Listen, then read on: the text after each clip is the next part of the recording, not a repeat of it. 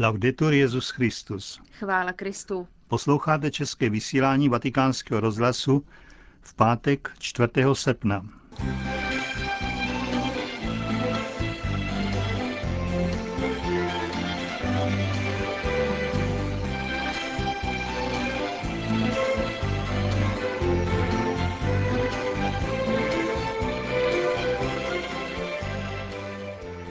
Po aktualitách z Vatikánu vám jako obvykle přineseme promluvu otce kardinála Tomáše Špidlíka.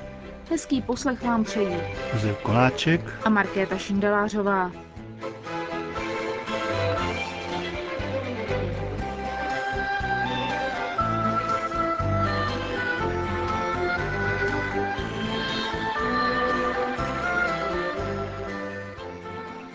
zprávy vatikánského rozhlasu. Castel Gandolfo. Jak jsme vás včera informovali, brazilští biskupové zahájili ve Vatikánu svou návštěvu ad limina apostolorum. Benedikt XVI. jich dnes přijal na audienci dalších pět. Našemu rozhlasu při té příležitosti poskytl rozhovor předseda biskupské konference této 190 milionové země, arcibiskup Mariany Monsignor Geraldo Lirio Rocca. Přiblížil v něm situaci dnešní brazilské církve. Na jednu stranu máme problém s fundamentalistickými sektami, novoletničními a dalšími, s náboženským indiferentismem, kulturním pluralismem a se všemi fenomény, které se objevují také u rozvinutějších národů.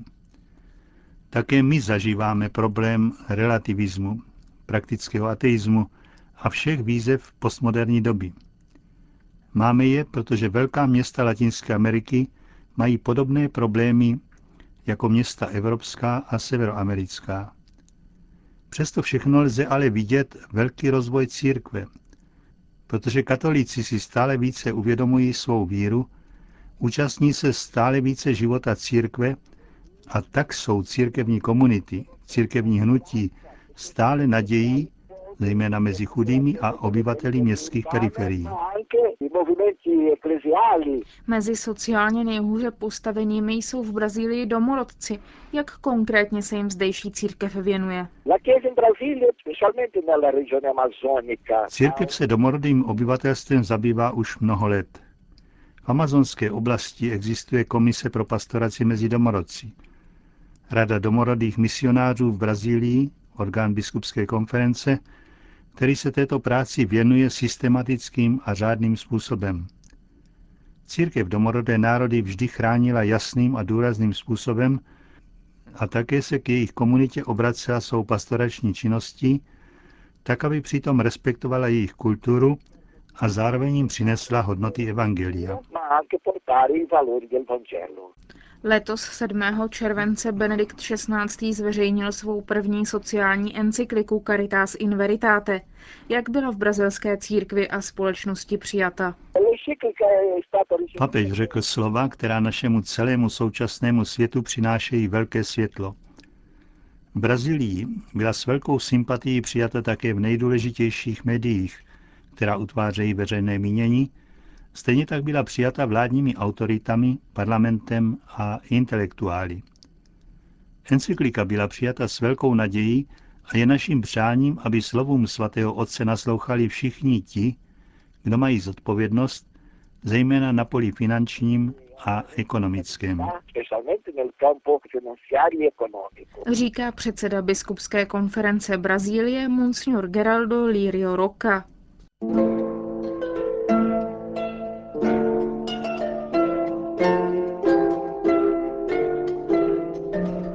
Kalich, pravidelná promluva otce kardinála Tomáše Špidlíka.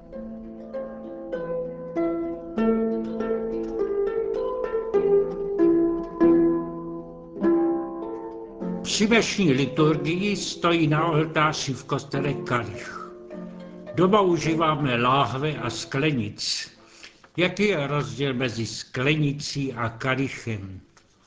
Kalich je slovo starobilé a biblické, Toto už samo v sobě naznačuje užívání obřadné a posvátné.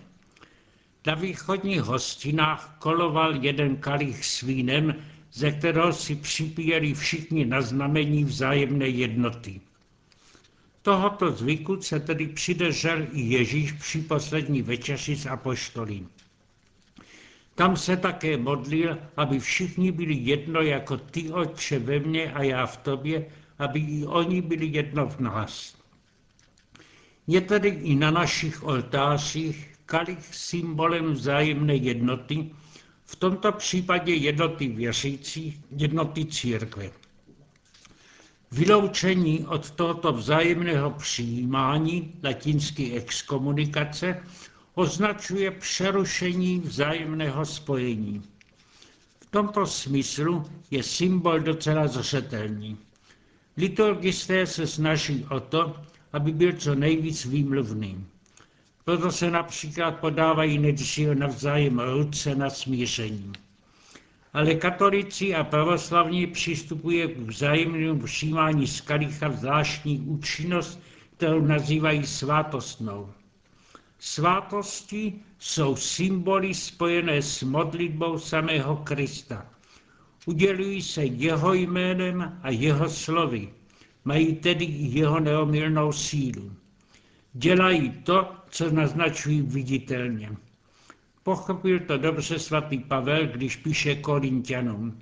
Mluvím k vám jako k rozumným lidem, posuďte sami, co říkám. Není kalich poženání, na němž děkujeme účastí na krvi Kristově? A není chléb, který lámeme účastí na těle Kristově? Protože je jeden chléb, my jsme jedno, mnozí jedno tělo, neboť všichni máme podíl na tomto jednom chlebu. Teologové se tedy zhodují v tom, že je Eucharistie svátost jednoty církve. Snadno se to řekne, daleko nesnadněji však je vysvětlit, co slovem církev rozumíme. Vždyť právě v této otázce se křesťané rozdělili na různé církve a církvičky, mají proto i roznámení o tom, co je spojuje.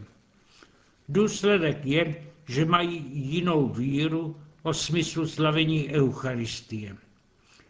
Nejdále od nás jsou ti, kdo by chtěli vidět v liturgii jenom psychologické posílení přátelského vztahu. Ti ovšem dávají velký důraz na to, aby se oltář jevil jako společná tabule. Lámání chleba a pití vína z jednoho kalicha se přijímá jako vhodný starodávný symbol spřátelení. Ale mohl by se nahradit jiným pokrmem a nápojem, zvláště v těch zemích, kde je jiná strava a kde víno neroste. I slov by, slov by se přitom mohl užívat podle toho, jak je inspiruje příležitost. Daleko vdělnější tradici jsou všem ti, kdo, je, kdo věří, že nás spojuje věrnost evangeliu a berou písmo svaté jako normu života. Tam ovšem čteme, že Kristus výslovně řekl učedníkům, aby dělali to, co dělal on při večeři na rozloučení s nimi, aby to konali na jeho vzpomínku. Patří tedy k církvi ti, kdo chtějí být spojeni s duchem Krista a jednat podle jeho slov. Toto patří k eucharistické službě i liturgie slova páně. Čtení Evangelia však není jenom programový ideál představující do budoucna, ale je to i vzpomínka do minulosti. Když na někoho rádi vzpomínáme, cítíme, že jsme s ním spojeni. V liturgii tedy vyjadřujeme i víru, že jsme spojeni s osobou Krista. Je to vzpomínka společná a o té platí příslup, kde jsou dva nebo tři zhrobážení ve jménu mém, tam jsem já uprostřed nich. Katolíci a pravoslavní připisují této vzpomínce zvláštní sílu a působnost. Nazývají ji svátostnou. Liturgie se stává svatým obřadem. Jediný svatý Bůh, který k nám přichází v Ježíši Kristu, aby nám udělil svého svatého ducha, jistým způsobem se to děje při každé modlitbě. Svátosti však jsou ty, kde se to děje neomylně. Vypočítáváme jich sedm. Jsou to symbolické modlitby, ve které se modlí za nás sám Ježíš skrze ty, které splnomocnil, aby ho v těchto okolnostech osobně zastupovali. Kněz, který slouží mší, proto neříká, toto je tělo, toto je v krev Krista. Propůjčuje se k tomu, aby jeho ústy sám Ježíš prohlásil, toto je moje tělo, toto je má krev. Je tu tedy kněz spojen s Kristem v jedné osobě. Ti pak, kteří tyto posvěcené dary přijímají, se stávají symbolicky údy jednoho těla Kristově. Výslovně to dosvědčuje svatý Pavel. Není snad kalich požehnání, za něž děkujeme účastí na krvi Kristově? A není chléb, který lámeme účastí na těle Kristově? Protože jeden chléb jsme mnozí jedno tělo. Z této víry plynou důsledky, které sice často opakujeme, ale neuvědomuje si dostatečně jejich závažnost. Lidé, kteří mají stejnou krev, mají pokrevní příbuznost, jsou bratři, sestry, otcové, matky. Bohužel se toho slova užívá povrhně, bezvýznamně. Naprosto vážně to vše chce řící liturgie, když říká lidu modlete se bratři. Stejně tak v plném významu je třeba brát obsaz, ve kterém vyznáváme hříchy duchovnímu Otci, aby nám je odpustil jménem Božím svátostně. Je také docela pochopitelné, že nazýváme panu Marii naší nebeskou matkou. Jsme nakloněni k tomu, abychom ten výraz brali jenom jako metaforu, obrazně. Jeden byzantský duchovní autor ta však vysvětluje obráceně. Máme-li jednu společnou krev s Kristem, on je náš skutečný bratr a skrze něho máme jednoho skutečného Otce na nebi a také jednu skutečnou matku, skrze kterou přišel na zemi. Naše matky, které nás zrodily na zemi, jsou nám tak milé, protože jsou obrazem nejmilostivější Matky Nebeské. Když o těchto tajemstvích takto rozjímáme, Znají se nám tuze mystické, příliš znešené k tomu, abychom je srovnávali s naším konkrétním životem. Nezapomínejme však, že to platí o všech dogmatech křesťanské víry. Nevidíme je, necítíme je, ale přesto uznáváme, že jsou pravdivé. Uvidíme je, až se nám otevřou oči na věčnosti. Platí-li to o všech pravdách víry, Platí to na prvním místě o eucharistické liturgii, která je už na zemi účastí na liturgii věčně. Naši přítomnou úvahu však uzavřeme docela konkrétní poznámkou.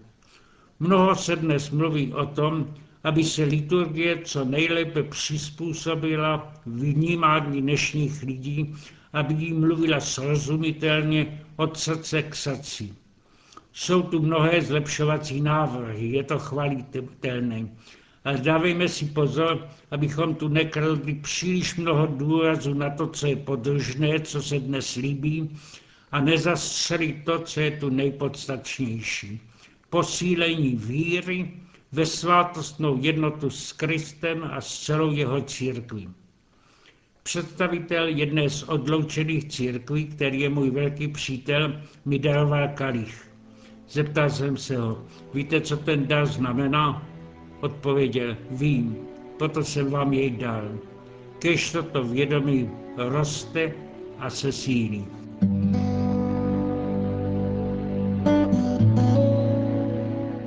Slyšeli jste promluvu otce kardinále Tomáše Špidlíka a tou končíme české vysílání vatikánského rozhlasu. Chvála Kristu. Laudetur Jezus Christus.